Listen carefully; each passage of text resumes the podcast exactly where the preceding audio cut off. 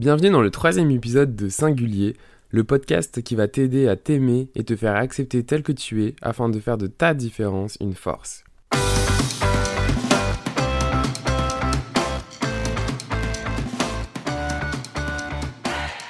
Dans l'épisode précédent, nous avons vu comment prendre un rendez-vous de qualité avec soi-même afin de faire le bilan de son année et mettre en place de nouveaux objectifs pour deux mille vingt.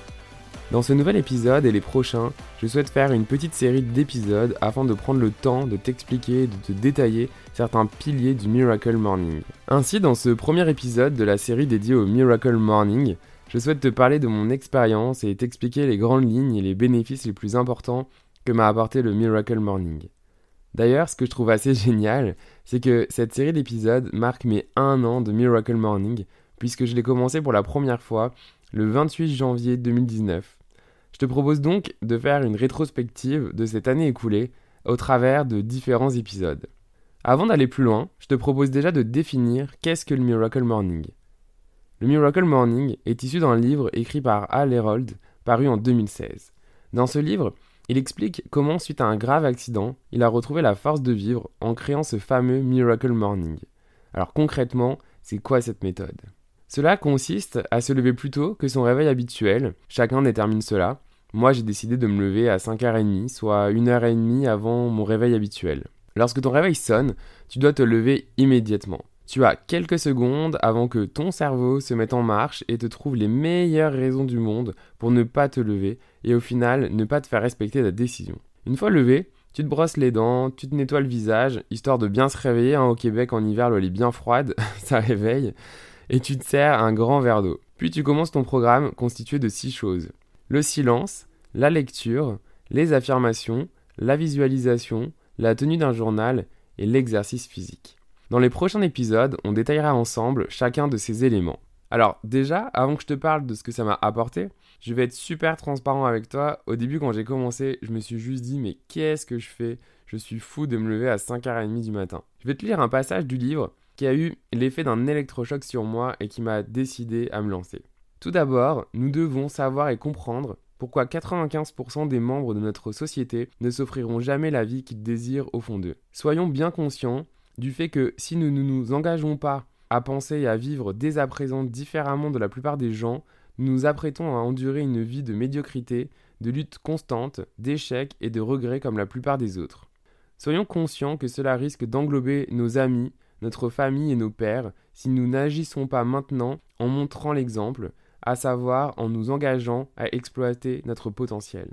Être moyen, c'est vous contenter de moins que ce que vous souhaitez et être capable de produire, et vous retrouver à lutter toute votre vie. Chaque jour, la plupart des gens se contentent de peu et luttent dans presque tous les domaines, sur les plans physique, mental, émotionnel, relationnel, financier, entre autres. Un grand nombre d'individus se réveillent chaque jour et doivent livrer bataille pour obtenir la réussite, le bonheur, l'amour, la santé et la prospérité qu'ils désirent au fond d'eux. Alors, quelles sont les, les pensées qui, qui deviennent spontanément ? Prends quelques secondes pour euh, les remarquer, les écouter, les considérer. De mon côté, cela m'a fait réaliser que je ne faisais que me plaindre, mais au fond, je ne savais pas ce que je voulais et donc à aucun moment je me donnais les moyens d'atteindre quoi que ce soit. Je gaspillais mon énergie en l'utilisant pour tout et n'importe quoi, au lieu de la canaliser et de la concentrer sur les choses importantes pour moi. Alors, quand mon chum m'a dit « Allez, tu devrais essayer le Miracle Morning », j'étais là « Non, mais je suis super content pour toi, que ça te fasse du bien, mais c'est pas pour moi. Je ne suis pas du matin, moi, je suis plutôt quelqu'un du soir. » Ah, les croyances, hein, c'est fou. Parce que, dans le fond, quand je disais ça, j'en étais convaincu. C'est-à-dire, même que j'avais pas du tout l'impression de me mentir à moi-même. J'étais littéralement convaincu, mon être entier était convaincu que ça ne m'était impossible. Parce que j'avais cette croyance que je n'étais pas du matin. C'est finalement la première chose concrète que m'a apporté le Miracle Morning. Me rendre compte de cette croyance limitante, puisque finalement, j'ai réussi et je me suis prouvé que cette croyance n'était plus d'actualité. Parce que, ce que j'en retiens de cela, c'est que certainement que cette croyance a été vraie pendant un temps, mais il ne faut pas que l'on oublie que tout est impermanent, que la personne que je suis pendant que je vous parle ne sera déjà plus la même d'ici quelques heures. Nous sommes en perpétuelle évolution.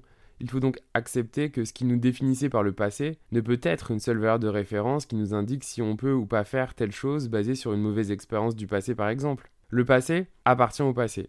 Et la personne que tu es pendant que tu écoutes mes mots, c'est la personne du présent qui elle seule sait de quoi elle est capable maintenant, basée sur qui elle est présentement. Hal Elrod dit justement cela à ce propos. Acceptez ce paradigme. Mon passé n'est pas égal à mon avenir. Parlez-vous d'une façon vous permettant d'être convaincu que tout est possible et que vous êtes capable et déterminé à ce qu'il en soit ainsi. Au début, il n'est même pas nécessaire d'en être persuadé. En fait, vous n'y croirez probablement pas. Cela vous met peut-être mal à l'aise et vous rechignez à vous lancer. Pas de problème, répétez-le vous mentalement et votre subconscient commencera à absorber les affirmations positives. Moi, ça m'a énormément aidé à reprendre le contrôle de ma vie. Et oui, je te rassure, quand j'ai lu ça pour la première fois, je me disais non mais il est taré, qu'est-ce qu'il raconte ? J'ai su, à mon sens, faire preuve d'un minimum d'ouverture d'esprit pour laisser une chance à sa méthode. Et je pense que si tu écoutes mon podcast, c'est que tu as également toi aussi un minimum d'ouverture d'esprit qui va te permettre d'essayer cela et de lui laisser le bénéfice du doute.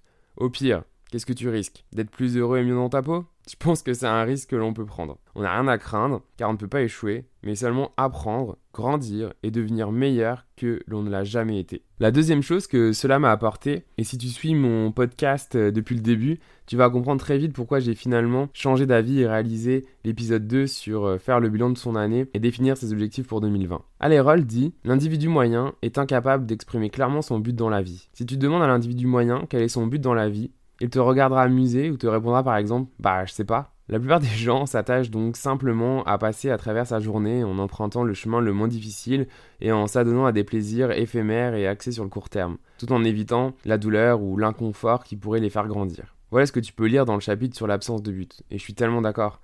Sauf qu'en fait, il faut être bienveillant envers nous-mêmes et avoir la franchise de s'en rendre compte, de l'accepter et ensuite de prendre des actions concrètes pour être conscient des décisions et des actions que l'on prend. Et au final, si on ne souhaite pas changer, c'est correct, tout est correct, mais on se doit, pour nous-mêmes, de le faire en pleine conscience. De mon côté, j'ai décidé à la lecture de ce livre de prendre des actions concrètes et de prendre ma vie en main afin d'atteindre mes objectifs, c'est-à-dire mes rêves. La troisième chose, toujours issue du livre, la recherche a montré que nous finissons pratiquement tous par ressembler à la moyenne des cinq personnes avec lesquelles nous passons le plus de temps. Ce qu'il faut comprendre ici, c'est que basé sur la personne que vous souhaitez devenir, il est important de s'entourer de personnes qui sont déjà comme tu souhaites devenir, puisqu'ainsi, un effet de traction positive va se mettre en place. Passez du temps avec des personnes brillantes et positives, et leur attitude et leurs habitudes déteindront sur vous. Vous leur ressemblerez de plus en plus. Il est donc important de s'entourer des bonnes personnes. Des personnes qui finalement auront un impact positif sur nous et sur la personne que l'on souhaite devenir. De mon côté, j'ai ainsi décidé de faire du ménage et de m'éloigner des personnes négatives, des personnes qui me tiraient vers le bas en me disant que mes rêves étaient inatteignables, que ce n'était pas pour moi, et cetera. Je décide de ce qui est bon pour moi. Et au final, je pense que l'on souhaite tous être entourés de personnes, amis sincères, qui nous disent ce qu'ils pensent vraiment et qui souhaitent uniquement notre bonheur, épanouissement inconditionnel. Enfin, la quatrième chose que je souhaite mettre en avant, même si j'ai appris bien d'autres choses, mais il s'agit ici pour moi de partager ces quatre éléments clés que je développerai plus en détail dans les prochains épisodes. Cette quatrième chose est donc la discipline et la création de nouvelles habitudes. Déjà, pour être super honnête, jamais j'aurais pensé écrire ça un jour dans ma vie. Pourquoi ? Parce que pour moi, la discipline et les habitudes, ça correspondait à la routine. Et la routine, tout l'inverse de la vie. C'était pour moi l'ennui, boulot, dodo, métro, euh, et cetera. Enfin bref, je pense que tu vois ce que je veux dire. Aujourd'hui, c'est tout l'inverse. La discipline m'a permis de créer cette nouvelle habitude du Miracle Morning. La discipline m'a aidé à passer au travers des trente premiers jours de Miracle Morning. Si je te parle de trente premiers jours, c'est que selon l'article que tu lis ou l'expert que tu écoutes, tu apprendras qu'il faut vingt et un jours, voire jusqu'à trois mois pour intégrer une nouvelle habitude à ton existence ou te débarrasser d'une ancienne. Ici, Hal Elrod conclut plutôt, au vu des résultats constatés chez des centaines de ses clients de coaching, qu'il faut trente jours pour modifier n'importe quelle habitude, à condition d'utiliser la bonne stratégie. En suivant donc ses conseils, j'ai réussi avec succès à intégrer cette nouvelle habitude du Miracle Morning dans ma vie, et donc pourquoi pas toi ? Alors, les dix premiers jours, t'es plutôt ok. Tu sais, c'est nouveau, c'est le fun, en plus je faisais ça avec mon chum, c'était génial. Les dix jours suivants, c'était plus dur. Je me demandais pourquoi je faisais ça, euh, vraiment. C'était... Enfin, c'est là que c'est important d'avoir défini euh, avant euh, pourquoi je fais ça, pour se le rappeler. Et enfin, les dix derniers jours, pour arriver au, au jour trente et ancrer cette nouvelle habitude, c'était beaucoup mieux. Je sentais les bénéfices des différentes activités de mon programme et je commençais vraiment à me projeter, même au-delà des trente jours, et de ce que j'avais envie euh, d'ajuster dans mon programme, et cetera. Alors, en synthèse de l'épisode, le Miracle Morning m'a permis de me rendre compte que un Les croyances sont limitantes. deux Se fixer des objectifs permet d'atteindre ses rêves. trois S'entourer des bonnes personnes nous aide à devenir qui l'on souhaite. quatre La discipline et la création de nouvelles habitudes sont des alliés. Alors qu'est-ce que t'en penses? Curieux de tester? Garde toujours à l'esprit que ta situation dépend de l'être que tu étais, mais que l'orientation que tu prends dépend entièrement de la personne que tu souhaites devenir à partir de maintenant. Rien n'est impossible. Ta seule limite, c'est toi-même. Merci pour ton écoute et rendez-vous dans deux semaines pour le prochain épisode où on parlera des lifesavers, c'est-à-dire des six exercices à faire durant le Miracle Morning, soit le silence, les affirmations, la visualisation, l'exercice physique, la lecture et l'écriture. Tu retrouveras les notes de l'épisode sur singulier point québec. Si tu as aimé cet épisode, n'hésite pas à le partager ou même à l'envoyer à l'un de tes amis si tu penses que ça pourrait l'aider. Tu peux même t'abonner au podcast pour ne pas louper le prochain épisode. Tu peux aussi suivre la page Facebook sous l'identifiant Je suis Singulier pour suivre l'actualité du podcast. N'hésite pas à me laisser un commentaire sur la page, d'ailleurs je suis toujours très intéressé de te lire. Tu retrouveras Singulier sur les principales plateformes comme Spotify, Deezer, Google Podcast ou même Apple Podcast. À la prochaine, prends soin de toi et sois heureux.